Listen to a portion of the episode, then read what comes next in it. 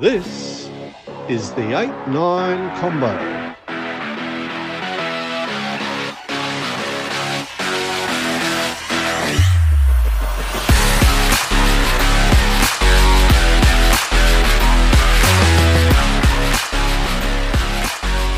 This is the 8 9 combo. I am Brett McKay, and I'm back for another great rugby chat with my sparring partner and travel budget extorting co host, Harry Jones. Hello, mate. How you doing?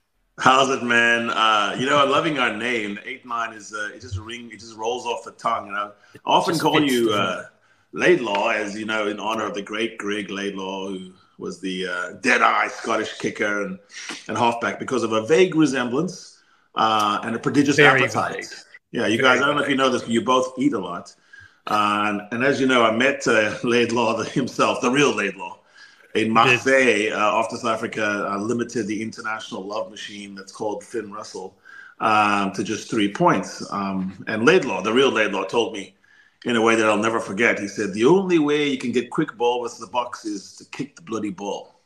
Um, so we can talk about that and many things tonight, but you know, I'm off to Edinburgh soon with a black tie, tartan boxers, and a, a menu of goat curry, and a plan to uh, subdue the old course with skill, cunning, and a very generous pencil. And uh, happy to be here for episode two. And I understand that we're doing quite well in the charts. I just woke up to some great news. We are, yes, yes. I'll touch on that a little later, but yeah, we've been very pleasantly surprised by uh, a few little chart updates, uh, including hello to the people of Singapore. And that will make sense all very, very soon. Uh, we are back for the second week of the 8 9 Combo Rugby podcast. And yes, we are those guys you might have listened to occasionally on the Roar Rugby podcast over the last few years. So thanks for finding us under the new banner. If you are completely new to the pod, we say welcome and we obviously hope you stick around.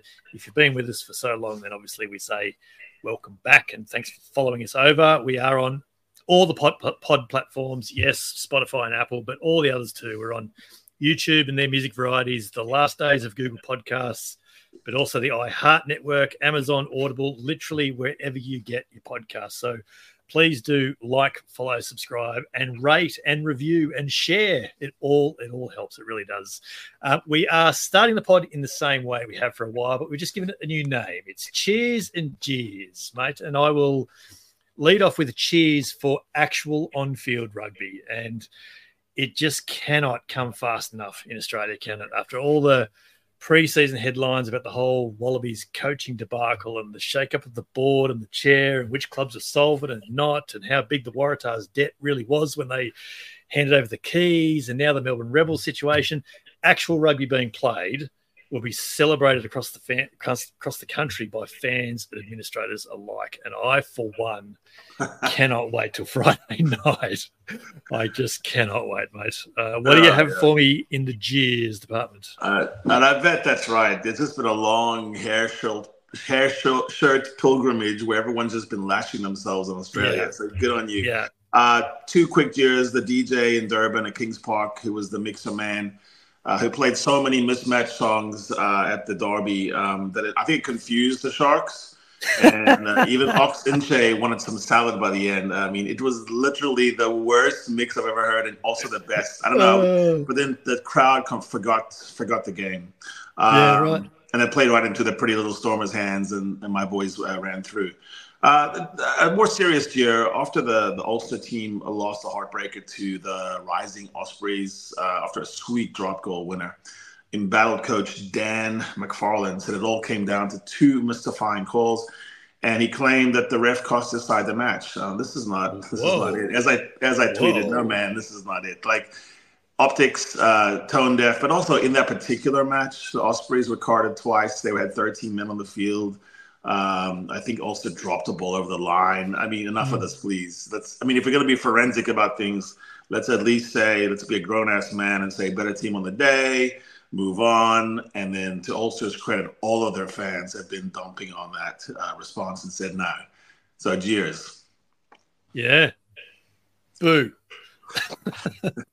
That's the official jeers, that is, isn't it? Mate, let's get straight to this week's guest. He was one of our favourites last year, and so we wasted no time at all putting him back on the list for 2024, and he is coming up next.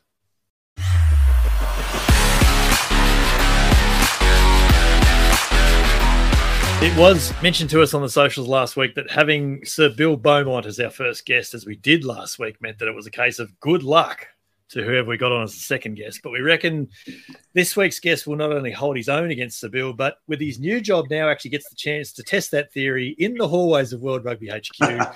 he was genuinely one of our favourite guests last year, the former Flying Fijians coach, the darlings of last year's Rugby World Cup, but now is the World Rugby High Performance Pathways and Player Development Manager. Please welcome back Simon Raiwalui. Hello, Buller. Happy New Year to you, Simon. Cheers, guys. Great to be here. Um, obviously, love the new name, the eight nine uh, eight nine podcast. Uh, always wanted to be part of, always wanted to be part of an eight nine combination, but unfortunately, uh, due to my physical uh, attributes, I only ever got the four five combo. yeah, we just yeah. we're just going with all all of my guests are locked so far. So it's you and Bill locking down great. in the engine room of a scrum. Would that have worked out well for you? no no, it's, it's, it's uh, obviously great to be here. Great, great to be the second guest behind Bill. Uh, I obviously can't do too well, because so I'll, I'll, I'll, try my best. I'm sure you'll be. I'm sure you'll be fine, mate. We we mentioned the new job. You were straight into it um, after the World Cup last year. How, how's it? How's it been going? How have you found it? How have you found the the shift away from coaching into uh, into player and pathway development as you are? Oh, it's uh, it's been really good. Obviously, it's an area that uh, is a passion of high performance in uh, with Fiji rugby. It's it's been, what I've done for the last four years uh, outside of the the coaching. After the World Cup, was uh, it was obviously quite a hard um, uh, campaign. So the the body and it was sick a little bit sick after it when when we when we when we finished, but. as of December, really got into it and really enjoying the job. It's been around the world, travelled 30 hours yesterday, so uh, don't know which way's up at the moment, but really, really enjoying the role. yeah, this job is interesting, Simon. It sounds like the job I already have, which is you circumnavigate the globe. Uh, you're loved by all, and then you're the least critical food critic on the planet. Like you literally just enjoy your food in North Carolina, San Diego, and now you're in Ireland or somewhere, uh, and starting and encouraging and growing rugby uh, in places off the beaten path. Um, tell us a little bit more about the job itself. I mean, the title is amazing, but what is it actually that you're in charge of, and what are you hoping to uh, to, to, accomplish?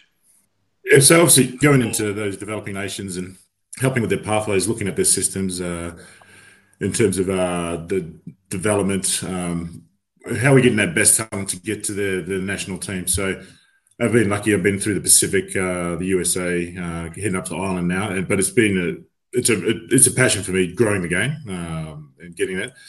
So yeah, I've had that. Also responsible for World Rugby's interest in the franchises. So being those franchises and just making sure those competitions that they're, that they're pretty wide uh, uh, ranging job. It's been learning on the run. It's been going in there and just getting my hands hands dirty and enjoying it. But it's been really, really good. I've uh, I've, I've enjoyed it.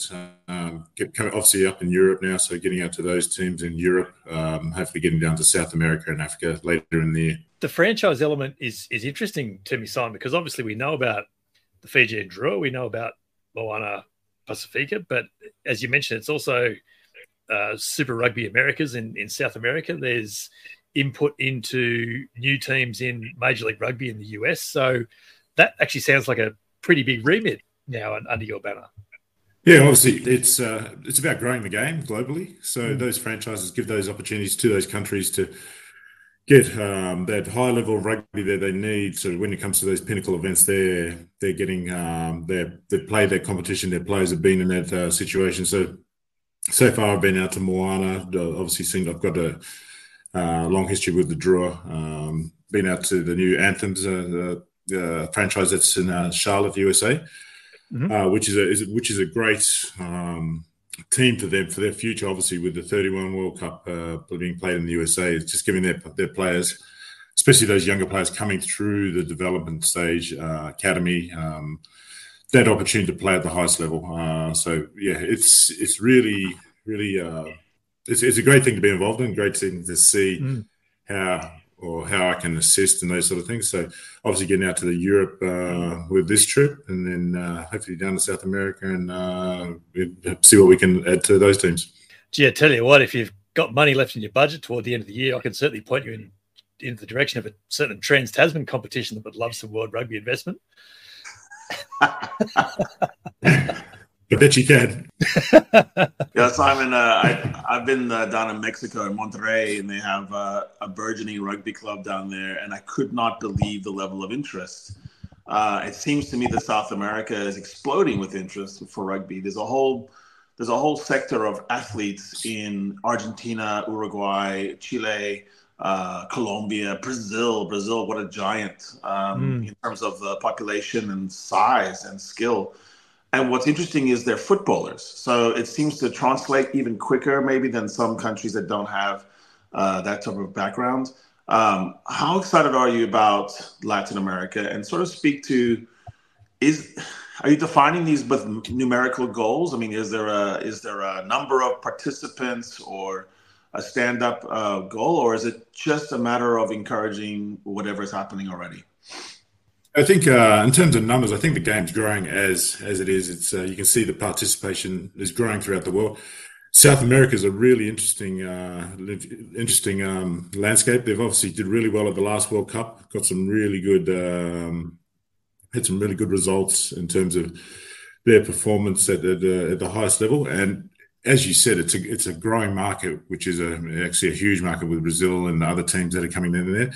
So I think it's one of the areas that uh, we want to target that growth, the development. Um, obviously, like you said, the, it's a soccer uh, playing uh, nation, um, and we want to put our infrastructure in there and grow the game because I think if we get if we get it right, it's only going to get bigger and bigger, and it's such a untouched landscape in terms of probably more towards a uh, middle to north, north, north uh, of the South Americas. But it's um, yeah, like you said, there's a passion and when you see their teams play, it, it's the crowds really engage yeah. with them because yeah. they've got a passion within them for the for the sport. And yeah, so I, I think it's going to be one of the.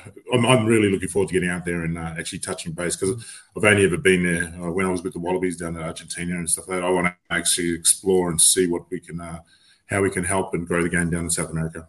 How important then, Simon, is is a competition like Super Rugby Americas, which is only what two or three years old, I think, Harry, and it's got teams from Argentina and Chile and Uruguay and oh, it's what is it? It's five or six or seven team competition. So yeah. I mean that's yeah. vital going forward, you know, isn't it? No, it's huge. Uh, like like I said, with every region, you need with participation, you need competition, you need opportunities to play at the. So when you get the opportunity to play in a competition where you're bringing your best players in uh, when they're playing at the highest level, it's only going to grow the game and it's only going to get the get the players developed um, in a in a quicker manner. So uh, that competition is huge. Um, obviously, the same in Europe, but we just we just need to keep on growing that and get that participation. Make sure the pathways, um, the academies, and all that are producing that talent through and then uh, you you know you've got a long term goal, so a long term uh, plan, and it's uh, it's it's really exciting to see the growth that's happening in these regions.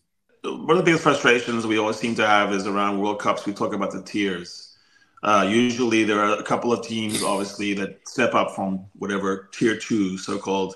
Um, but this time, even there were people, there were teams we might have thought of tier three almost that stepped up. Um, what do we do about those? It seems stubborn that we, you know, 20 years talking about tier years, but then we seem to have a stubborn uh, lack of games, lack of uh, test match uh, opportunities uh, for a team like Georgia or even for Fiji. Um, what can we do? What are you doing? And is that something that's part of your, your role as well? Yeah, uh, cheers, Harry. I don't like to use the word tears, obviously coming from, yeah. from Fiji. So, but it's true. There's obviously at that uh, upper upper level, there's obviously the 10, 11 teams that uh, are playing regularly against each other, and this about uh, I think World Rugby and the the crew do a great job of trying to get competition. You see, Portugal's playing against South Africa. Uh, Fiji's getting um, Fiji's getting uh, New Zealand, the All Blacks in the US. In, the more opportunities that we get uh, at that developmental uh, stage to play against the best teams, you, will get you'll get the uh, you'll get the improvement. It's like the World Cup when you had a, when everyone had the same preparation time. I think it was three or four months going into a World Cup, high level competition, and you saw the results. You saw teams competing and and beating the best uh, the best of the teams, and, and mm. the great thing about the World Cup was the competition, the level of um, parity in the competition, which was, uh, I think, made it one of the best World Cups uh, going. So yeah, there is a definitely. real push in working together to get the competition, but we're only limited to an, an, uh, an amount of games per year per team. So getting those teams, they obviously want to play each other. They play each other in their, their local competitions, that uh, the TRC and Six Nations. So there's a there's a there's a limited number of matches that can be shared around, but uh, I'm all for pushing for higher competition because it produces uh, it, um, produces better results. So yeah, so yeah, World Rugby really looks at it, and uh, we work together to try and get those uh, opportunities for those teams. Well, take a team like, T- like Fiji. How far ahead were you able to plan tests, uh, and was it kind of a negotiation between you and the teams mm-hmm. you were playing? Did World Rugby help you broker that, or how did it work? Yeah. Well, there's always help from World Rugby, obviously, because they have to sanction the matches. Um, we, in terms of leading up to the World Cup, uh, we dealt directly with teams like England and uh, and France. Them wanting um, them wanting matches leading into the World Cup, and we were fortunate to get some some some of those matches. Um, but it's a common it's a combination of the both. Uh, it's working between the two nations. Like I said, they've obviously got their set competition, so there's a set amount of matches outside of those outside of those windows being what it, what it is. So, and a lot of the developing nations are are restricted to getting their players in the, those windows. So outside those windows, they're not available yeah. for for for extra matches. So um, Fiji's in in a in a reasonably good position due to their performances. Um, the I think the Drua has helped with the consistency of the performances as well. Those players coming mm, through, uh, teams know that they've Definitely. got a they've got they're, they're strong opposition with uh, with Fiji. So yeah, but it's about uh, it's like the it's, it's about bringing all levels up and getting the opportunity to play at that level. Yeah, in that regard, then Simon, um, the USA hosting 2031 is going to be huge for a continent like South America, isn't it? Like that's that's about as big a yeah. carrot as could be dangled in front of those those countries. Yeah, well, it's huge just in terms of one of the, the that region is just, especially North America, is, is, with the anthems coming in, is a real opportunity to explode the game in the. In, I say North yeah. America, but I say the Americas because the Americas is much much more logistically easier to play against. They it brings up opportunities in uh, in those areas. So I'm really interested to see how the anthems go this year. Um, I think it is. Uh, it could be a huge opportunity for them to um, grow the game, and obviously, it's it's. I'm talking from a Drua experience where they had um, a team that is dedicated to one team, one country, so I yeah. think the anthems they could really um, capture the heart of the nation uh, commercially uh, as a team. It will be tough in the first year. It's a young team. Um, they're coming in, start up really, really uh, short runway, but they have an opportunity to build something into 27 and then the ultimate goal into 31. And then I think, with, like you just said, uh, Brett, with, with 31 in the US, it's a huge opportunity for the whole region, not just USA, Canada, yeah. South America, uh, all all of the all of the region. I'm just surprised that you two haven't already penciled in some sort of rugby research trip through South America where you're just going to take in red wine and South American steak for weeks. I got you. Yeah, I oh, got you, Simon. We've, uh, we've been doing it via Zoom privately. We haven't told anyone.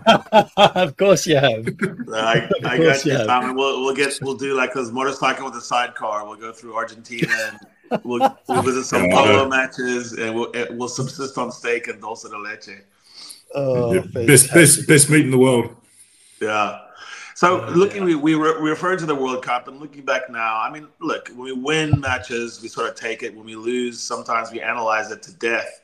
Uh, but sometimes it's hard to look at a match you lost. Uh, I mean, quarterfinals. Have you actually rewatched that match? Uh, what do you think oh, now? And how how just heartbreaking is it? Or, or do you look at it as a coach and say, "Oh, we could have done that if we just had three things different"? Honestly, I've not looked at it. So um, that's that's the answer the, I was expecting. when when when the when the World Cup finished, it was uh, it was the end of a long campaign, four or five months together. Um, and the last thing I wanted to watch was us exiting what we were, what was our dream. Uh, yeah, um, it was a it was a huge journey. I loved it. Um, yeah, loved the boys, loved the the staff. It was a, we created a family environment. I think we did ourselves proud in terms of what we what we achieved. And um, oh, yeah, yeah. It's, it's, it's been interesting watching the rugby that's been played since the World Cup. Um, the uh, mm. there's been some innovations in terms of uh, some some of the some of the rugby, and I think uh, yeah, it's great to see what Ireland's done post post World Cup as well. They've they seem to have taken another step up. Uh, so uh, yeah, it's been really interesting seeing it. But yeah, no, in terms of looking back, no, no, I've been looking forward a new role, uh, not, not, not, watching not watching some of the heartbreak from before. that book is firmly closed, is what we're hearing there. It, it really it really does look like Ireland's Six Nations to lose, even a Grand Slam to lose at this point. You've you've been impressed with them, obviously. Oh, they've been they've been brilliant. They've uh, they're obviously really well coached. They've got uh, huge amount of talent. I thought it was going to be a tougher transition. Obviously, losing uh, Johnny Sexton, uh, he's been a huge part of their game for for, for such a for such a long time. But uh, the the new players have stepped up and they're they're playing. They they're not just playing the same game. They've evolved and uh, they're mm. they're really dominating. But you know what the Six Nations like. Uh, you never count your chickens till they're, they're hatched and they could there could be uh, some results there that uh, but I think it's there for, for them to lose, um, and they're really uh, they're, they're, the standard bearers at the moment. I'm, I'm, I'm really looking forward to Super Rugby kicking off as well and uh, seeing what we've got down in the Southern Hemisphere ready. Well, we will come we will come to that, but you two are actually going to see different Six Nations games this weekend that could actually yeah. shape the competition beautifully. Yeah. You know, it's interesting, Simon. Uh, yep. England, if England wins, then, yeah. you're looking at uh, you're looking at England unbeaten going into round four against an unbeaten Ireland, and suddenly everything mm. looks a little bit different, right? You have the Irish side, as you say, is you know they've tweaked. They're, they're doing actually fewer box kicks. They're doing uh, short, short passes, uh, loads of grubbers. Um, I think using the young guy, the, the new guy Jack Crowley, to do some grubbers, and then and then they're not really worrying so much about the penalties. They're actually going harder at the breakdown. Um, and then you have England, which I think, you know, obviously you've scouted to death. They're doing a blitz defense using yeah. um, using their new coach, Felix uh, Jones. So it's fascinating if that's the matchup between England and Ireland um, to watch that matchup because it didn't really happen for a while. It didn't happen in the World Cup. How do you see uh, how do you see that playing out with uh, Borthwick's kind of ev- evolving plan? And it looks like Andy Farrell's doing some tweaks. Yeah, um, obviously with England, they're, they're uh, they get a lot of criticism, but they're a competition team and they do well in competitions. They um, they do the basics well, uh, you know, and so they'll go into that match. Uh, hopefully, they'll, they'll want to go in um, undefeated, and then it's all on the all on the line, and that, that's where they seem to excel. Um, yeah. what, Ireland have done is uh, really they've really um, evolved their game. So they, they, they, did. They've been probably the most consistent team in. Uh, besides that World Cup loss in World Rugby for the last four, three or four years. And yeah, and you're going to see Ireland Wales in Dublin as well, so you'll see all this firsthand. And you know, you know what the the Welsh are like. They like nothing better than to spoil the party, so they'll be there. Um, got a young team coming through. Got some exciting players like Rio Dyer and uh, playing some playing some good rugby. So they'll they'll they'll be coming to uh, to uh, Dublin to really uh, spoil the party. So I'll be looking to, to get the result in that and go into the final uh, with, uh, with a clean record.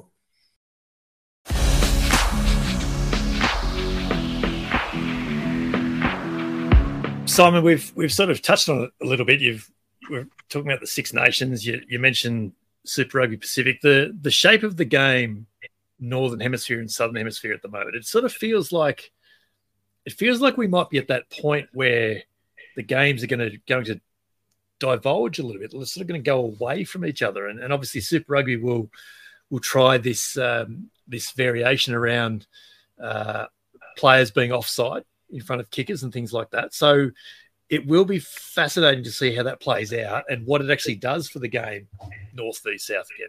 Yeah, I think uh, it's a natural progression. After every World Cup cycle, there's a we we look yeah. at how we can improve the game. Uh, we've actually got a shape of the game uh, shape of the game meeting uh, the following week in London, where we we get some of the some of the, the best minds in the world uh, in rugby talking about what how how do we improve the game, how do we progress the game. So it's it's a it's a natural progression. It's some of the, some of the rules. Um, obviously, that offside one's a, a perfect example. Um, sometimes we, we we don't want to watch those things where we're just waiting and back and forth. So it's great that we're trialing ways to actually improve the the um, the, the spectacle for the for the spectators because I think we're, mm. we're, we're nothing as a game without the supporters, and we have to put the best product on the on the on the field, and uh, they want to come and watch uh, the best players playing free and open rugby. So yeah, it's uh, it's going to be an interesting week next week, and I'm uh, really looking forward to it. I heard Courtney Lawes talking uh, on the rugby pod last week, and they were talking about kick tennis, and he said, "I'll tell you what I'm seeing in kick tennis." An opportunity to get a, to get my breath back. he said, "He said flat out, I am not moving.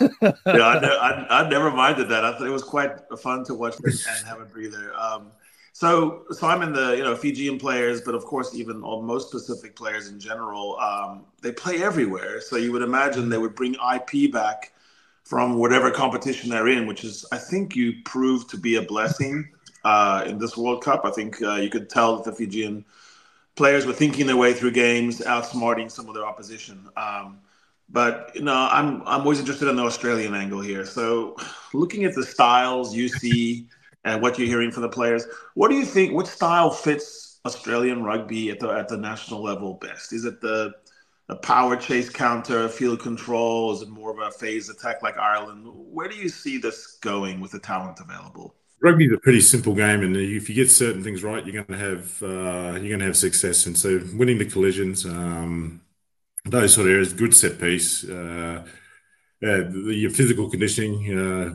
plays a huge part. But with Australia, they um, historically they play very skillful, um, play a great brand of rugby, and I think with Joe Schmidt coming into the into the equation, he's the perfect coach to really um, develop those skills. I think in in the in the previous cycle, Australia had the talent. There's there's talent in Australia. There's talent overseas playing in other competitions. Um, it's about harnessing that, and I think Joe will come up with a with a game plan that fits those skill the skill set of Australians.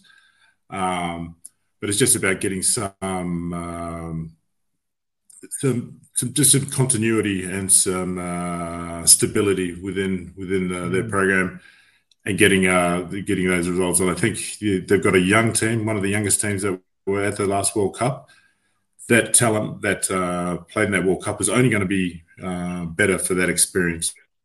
Um, as painful as some of it was, it's part of that learning curve. So, Ion Price, 2027 uh, home World Cup.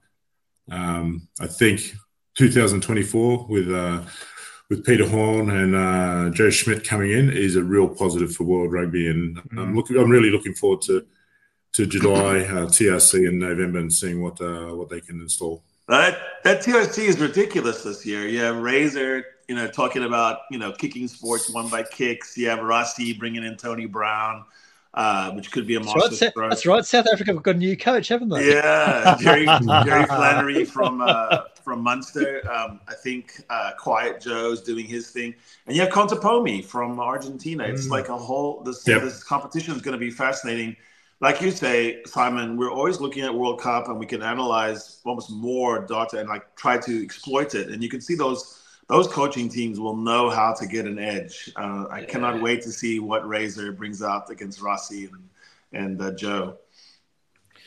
It'll be it'll be fascinating to see the the stability. Well, you mentioned stability, Simon, but the the clarity of roles.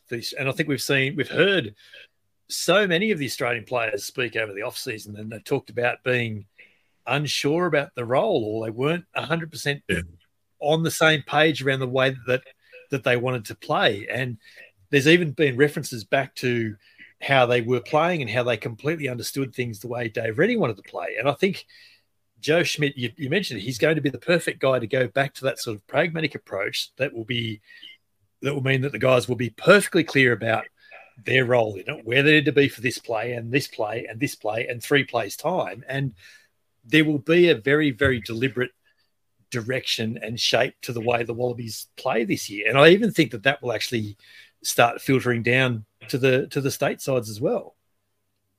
any international team success is dependent on what's going on underneath yeah. their club level, uh, um, at super level, where it be, and even down to the the grassroots. You need that pathway through and stability in what you're doing. And I think, um, like you said, with the with the staff coming in, hopefully we've got that, and uh, just playing the game on the field. Um, mm. There was a lot of distractions off the field um, in terms of media, um, hierarchy talking, and I think just that stability of the people that have yeah. that have come in. I, th- I think I think um, the new CEO, new president, uh, Peter Horne, uh, Joe Schmidt, is, they've got alignment in what they want, and I think if, if you've got alignment in what you're doing, you're going to have success. So mm. that this, I think that's the first part of it. I think they've done really well in terms of creating that alignment. But like you said, all it all comes to what happens on the field, and um, yeah, that, that's mm. when the pressure really comes. Yeah, it seems like your, your team, coming back too. Yeah, your team is uh, Simon always had that really good blend that I love in a team, which is that it was both confident and humble. I mean, it's very difficult to achieve that in a group of uh, young men. like you teach the swagger, and they go too far this way, you know. And um, it doesn't it seem like in Australia that that's what they need. I mean, really, what the Wallaby culture needs now is that humble confidence. Um, you know, less talk, more action, that type of thing. Yes, which suits most of the guys. Honestly, yeah. how do you how do you teach that? And having, having been involved with uh, Rugby Australia before, that's what the boys are. All, all, all the boys are are that. They are that. They're yeah. great young men they're great they're great talents and that's that's what they that's what they want but you just they just looking for that um that stability and uh, to move forward but they're, they're, a great bunch of young men uh, and there's a great bunch of young men coming through through uh, rugby australia so it's it's looking good for for the next cycle and beyond mm-hmm.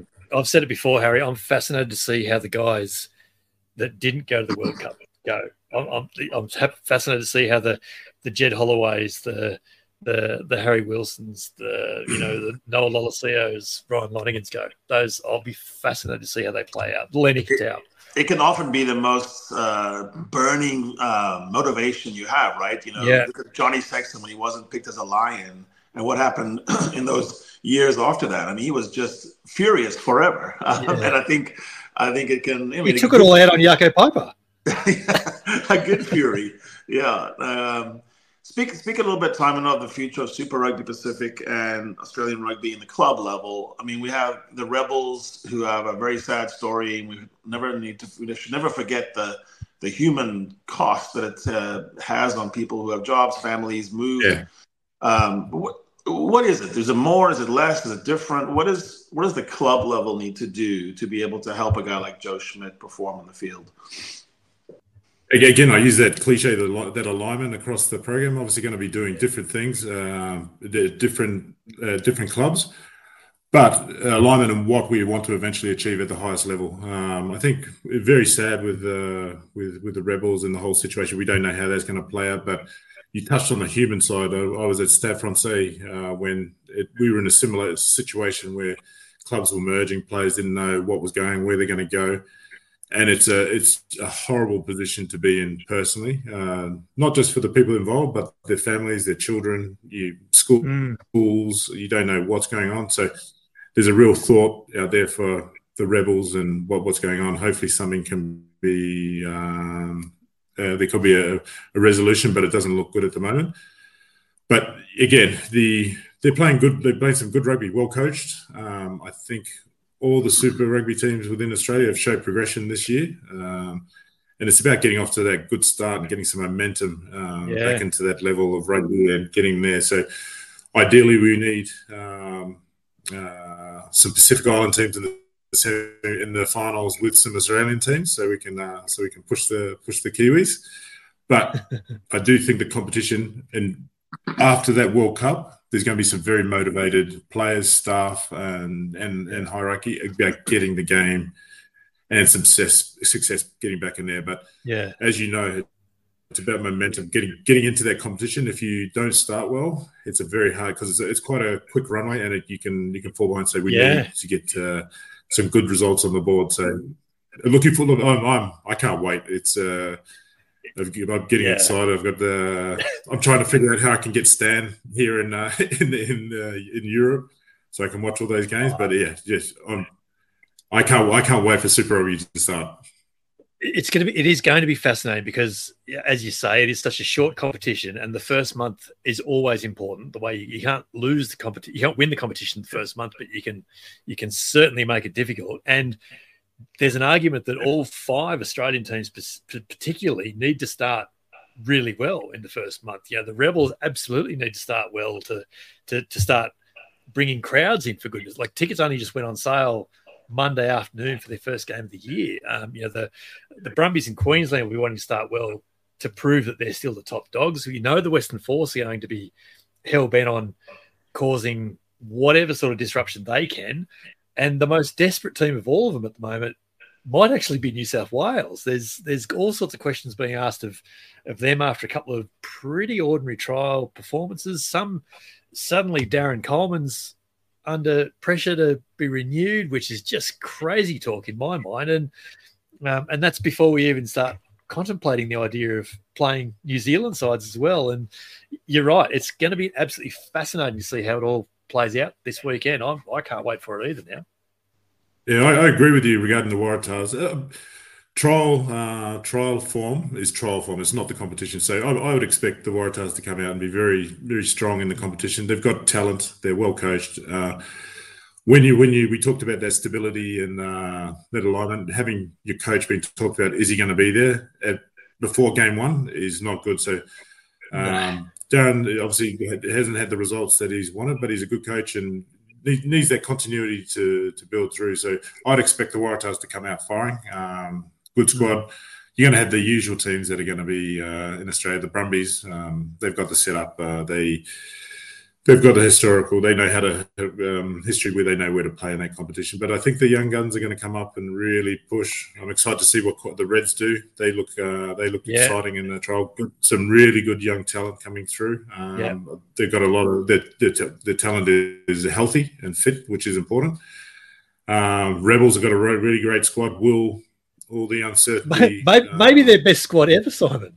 Yeah. Ironically, oh, it's, it's, unbelievable. Yeah, their, their, recruitment's been unbelievable, and um, but you, you, just need that outside noise to not affect what yeah. what they're doing because it's it's impossible for it not to. So if they get they get, get some momentum, they could be really good. I'm interested to see how they go in the set piece. Uh, they've got a yeah. big, strong set piece this year, and I think they could dominate there. And then the Western Force, uh, yeah, really good young squad. Uh, looking forward yeah. to that. They, they um, well coached over there by Simon. Uh, they and there's some there's some good young talent coming through there as well. There's some really encouraging talk, Harry, coming out of the Force. Yeah, like, I, I, th- I, think they're a genuine sleeper. Right no, I think so too. Yeah. But Simon, let's go to the real thing about rugby because you know we play rugby so we can eat. Uh, we, we score a meat pie so we can have a meat pie. Uh, in your travels around the world, uh, this, is, this has been a forty-minute build-up to this question. in, in, your travels around the world, what food stands out to you? Like, what's the best thing you ate uh, that you can remember at various places, nations, clubs uh, in rugby? Harry, um, if you if you look at me, obviously I'm a salad man, so I don't eat a lot of um, luxurious. so, all jokes all jokes aside, one of one of the one of the pleasures of uh, of rugby is actually going to those different cultures and eating different things. Um, uh, there's I can't I don't know if I've got a favorite. It was it was very good going to the US um, recently to Charlotte, um, famous for their barbecue. Yeah. I did experience. Yeah, I did experience that on more than one occasion, um, and I can tell you it was very, very good. Uh, uh, recent travels to Samoa had um, had got the chance to eat locally there. Very, I love the love the love the food in Samoa, uh, sapasui and all the local delicacies. Um, up in Ireland now, uh, I don't think I'm going to eat too much. I'm going to eat a few pints of Guinness. So that does that count as food? Um, but, Just keep having yeah, it's what, like I said, it's one of those great things about traveling around the world and getting to try the different foods. Um, every every country is unique. Uh, obviously, coming from Australia, um, great um, food in Australia, uh, seafood. Mm.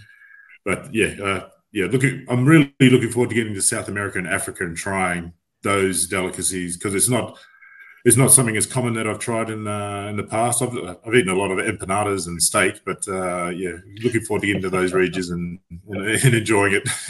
yeah, you'll love Mexico. Uh, Brett, my favorite thing in North Carolina, where Simon just came from, is there's a barbecue place there called uh, I think it's called Dreamland. You, you you order your food, your pulled pork and they go, "You want a side of bread?" And you're like, "Yeah." And they, they put a whole loaf of bread, of white bread, on the table for one guy. Well, oh wow! It's a, it's the wow. thing. It's the thing about the the thing about the US. You you never go hungry. The the portions of yeah. the the barbecue are huge. It was um it, their barbecue was second to none. It was unbelievable. Yeah, I'm not nearly as well travelled as you two are in the in the in the rugby sense, but Simon, you must have heard about the steak sandwiches at Viking Park in Canberra, and they are. I, I will. I will die on this yeah. hill. They are. It is just some of the best, perfectly cooked steak sandwich you'll ever eat. And then I thought, and I thought it would never be topped. And then, oh, five or six or seven years ago, all of a sudden on the eastern side of the ground, roast pork rolls, and holy moly, it became an awfully difficult conversation as to what are we going to eat? What do we do? We do we do one now, one late? Like that's that's tough. And like there's great barbecues up at Ballymore in the old days, and you know, like uh, North Sydney Oval used to put on a great feast for club rugby games. It's oh, I'm getting bloody hungry now. I know that for sure. I've eaten at Viking Park. You know it well, don't you? Yeah, yeah very well. Very good. Very good, very good. Look, Simon, it's been it's been fantastic to, to have you back on. We've really enjoyed the chat. We knew we would. We've gone to all the places that we wanted to and all the important ones, most notably the food element to it. Um, really glad to hear the new job is going well. I think you are going to do, you're perfectly suited to something like that. And so uh, we can't wait to talk to you again through the year and through the internationals because I think um, your experiences in this role are going to be just fascinating to, to hear from. So um, thanks so much for giving us some time again. Thanks, thanks a lot, guys. Really appreciate it. Um, best of luck with the with eight nine podcast. Really, uh, really appreciate what you do for rugby and getting out the good word uh, in terms of what what we're trying to achieve. And uh, yeah, best of luck uh, moving forward. Cheers, Simon. Come back anytime. Thanks, mate.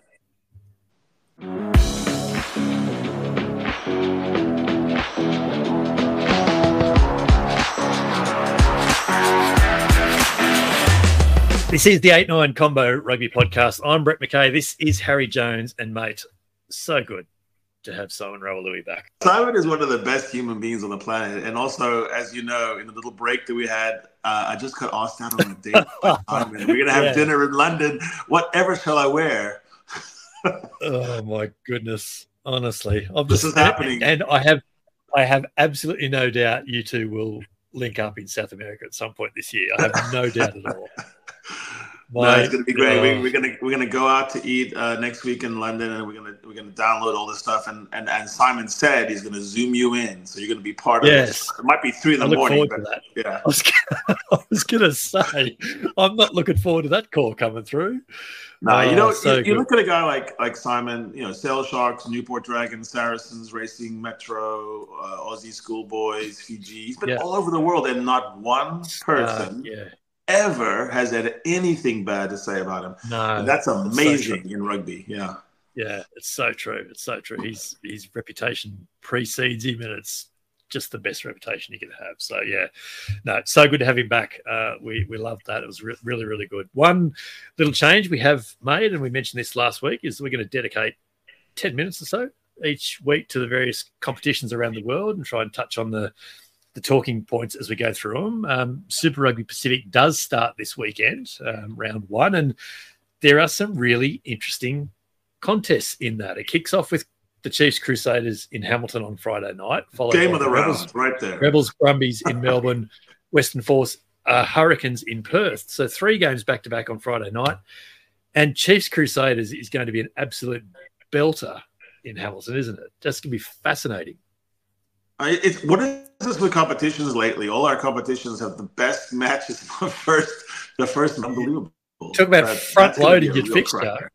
Yeah, yeah. So Rebels Brumbies is going to be fascinating for so many reasons, like so many different storylines and narratives in that game, and so many stupid takes will be made after the result too. I'm quite sure about that, but it is fascinating. And we mentioned earlier, tickets are on sale if you're listening to us in Melbourne. So do get along to that game if you can. Like yeah, Tupou and Salakaia-Loto in their pack. All of a sudden, the Rebels are going to be really good this year. The Brumbies we know will be strong. Uh, a couple of guys bitten by by World Cup omissions. The Force Hurricanes is a fascinating contest for just where the two t- the two teams sit and where they want to be. And I think that's a danger game for the Hurricanes. I, I think the Force are, are, are, going to be really hard to beat in Perth this weekend. Yeah, it's it's a trap game, isn't it? Um, yeah, it's, it's, one you wouldn't want to have right off the bat. It's it's yeah, it's like yeah, it's like one of those. It's like having when you're playing golf and the first hole is a tricky par three. You're like, nah, nah, give me a four so I can at least let it out. Yeah. Oh, I reckon it's worse than that. I reckon it's a shocking dogleg par five. It's like it's like that's gonna be like a one a.m. kickoff in New Zealand time. It's nah, it's gonna be a, it's gonna be a give me a par five. Give me a par five. Par five is a par four for me every time. Just whack it. Oh, good idea, Rory. good idea. Uh, Saturday we have the the we start off the Blues and and Fijian Drua up in and Whangarei up in the, the, top of the North Island. The Highlanders in Moana Pacifica uh, in Dunedin and then Queensland, New South Wales in Brisbane to finish the round. And good, those good. Three are going to be nice little tantalizing, tasty. tasty contest. The Highlanders, the Highlanders and the Blues, I think, were the only undefeated New Zealand team through the trials. Hmm. So that's well, to bring back to, to, bring back golf again, I don't really trust trials. I mean, your your, your best round nah. always where you stunk on the on the range. So Tri- trial trial results were either completely ignored or they go, oh yeah, we're going to try and build some momentum off them. Like depending on how you've gone, like they either mean everything or nothing, and Don't yeah, trust them. It's it's funny. Um, in Japan, the League One is back this week. Uh, Saitama Wild Knights, Panasonic, and the Toshiba Brave Lupus are the only undefeated side in Division One. Um, it's a funny sort of draw at the moment. Toshiba play the fifth place Canon Eagles. The Wild Knights have the buy. I think Suntory has a buy in there as well. Um, so it's sort of like a split round type thing. Top 14 resumes in France this week. Uh, fourth place Racing 92 host first place Stade in Paris. And Simon mentioned the merger talks back in the day. That was those two teams, of course. But the table, mate, is tight. Stade and Toulouse are on 46 points, but then Bordeaux in third are only six points ahead of La Rochelle in ninth. So that's only one and a half wins. Like that's nothing.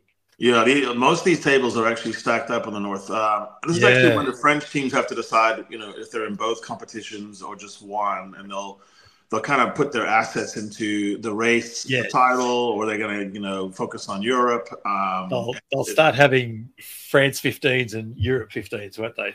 Yeah, it's like it's yeah. razor thin. Like there's only a few wins, maybe a couple of wins, and La Rochelle vaults up. You have um, you have the mobility, and I think the jeopardy and the expectation, which makes people yeah. love tables. Which is why Super Rugby we need to like that needs to be the focus. Is how yes. could you be deep into a tournament and not just say, "Oh, so it's going to be Crusaders against uh, Brumbies"? Yeah, yeah, yeah, yeah. That's a good point, and that's and that's going to be the big job of the commission when it finally comes in and when it when it's in, but when it finally is up and operational. The the ERC, the URC is back next weekend. I think I said last week it's back this weekend, but it's not. It's not for back for another week.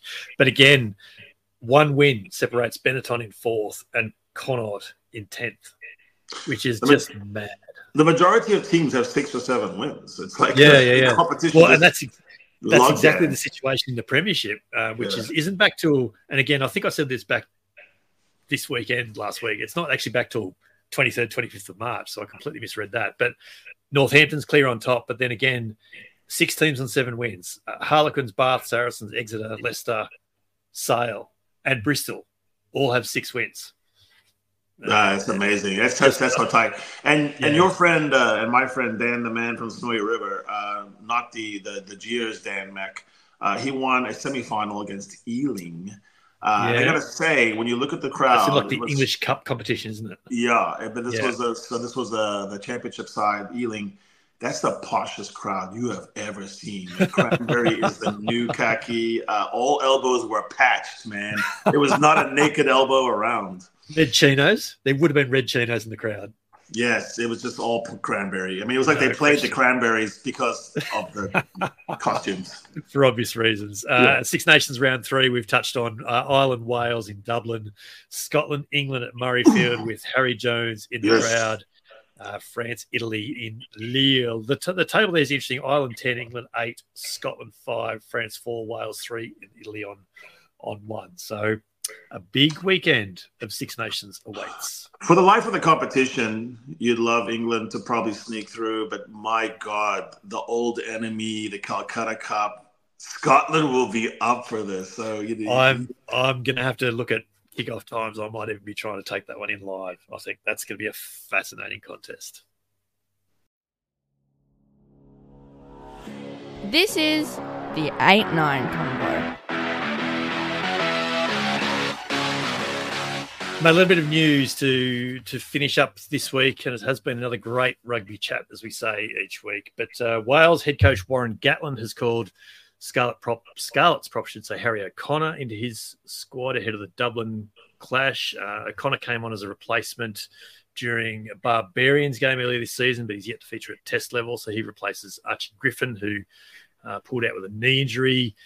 Blair Kinghorn is back for Scotland ahead of the Calcutta Cup clash. Uh, he missed the first two rounds with a knee injury, so he's back from Toulouse.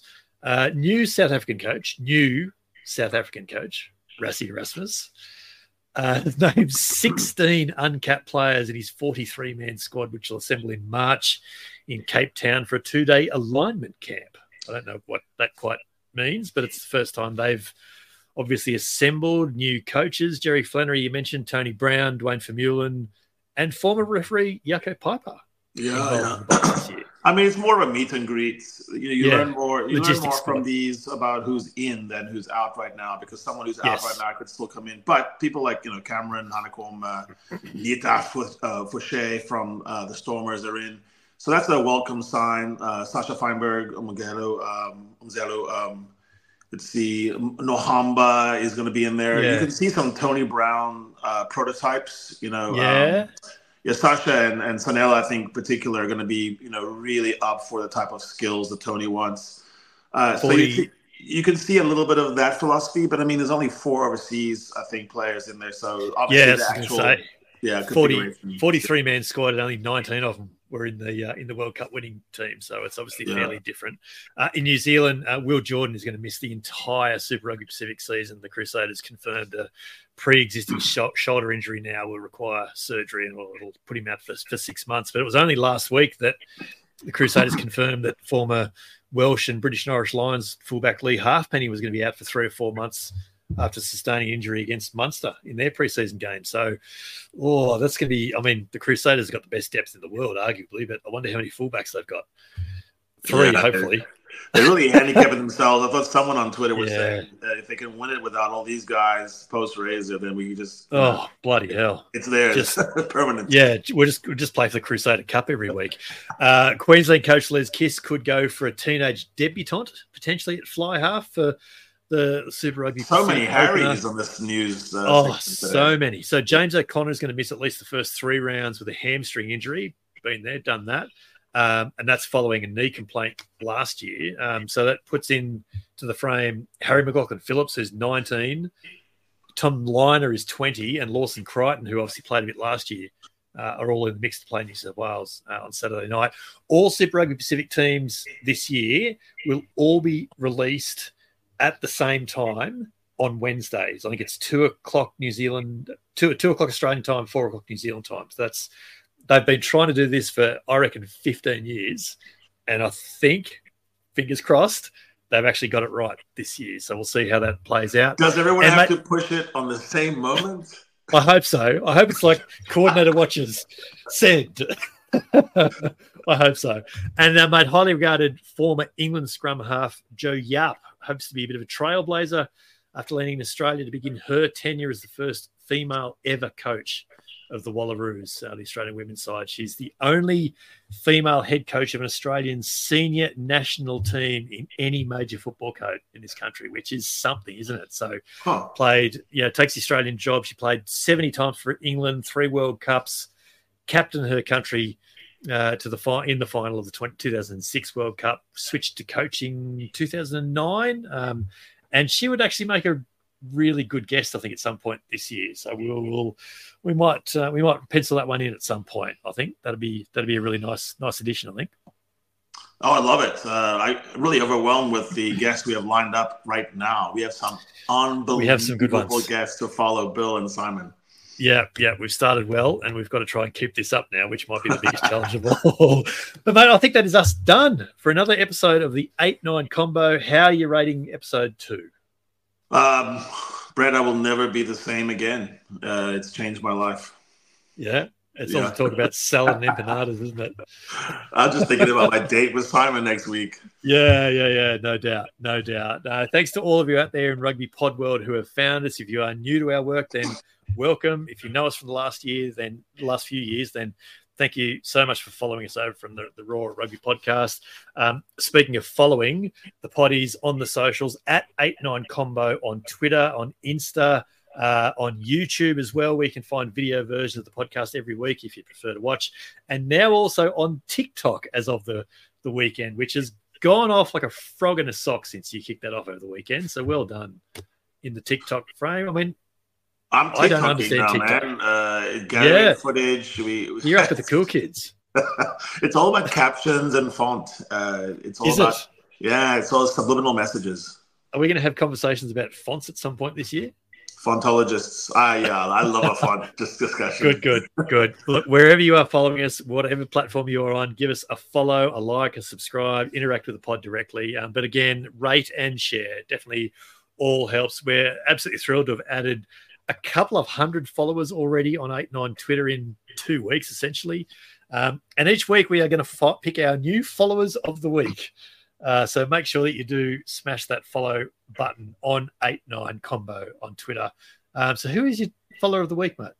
The pride of Madeira Island from Funchal, Francisco Isaac, the darling oh, of good the call. Yeah, the European rugby scene. He he like he, he knows about all the the teams that we haven't heard that much about. Had a wonderful yes. meal with Francisco at his family home there, and uh, my goodness, uh, that's a place Simon would enjoy eating in.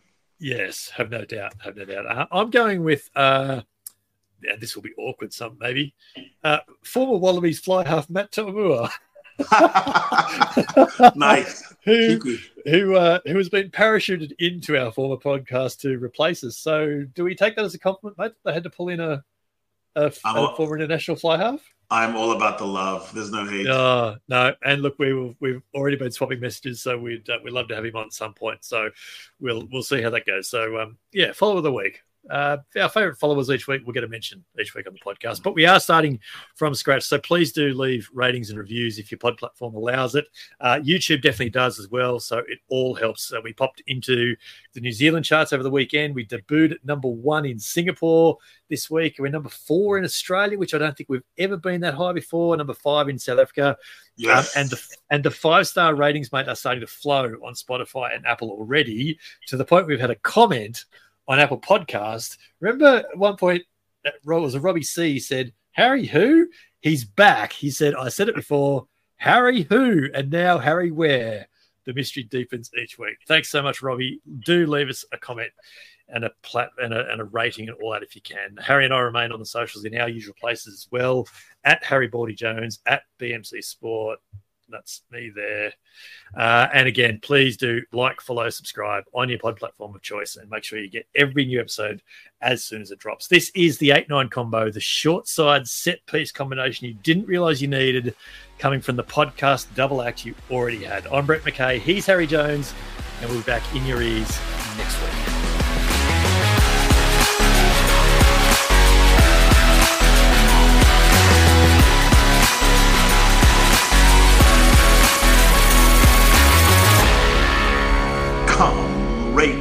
you with us.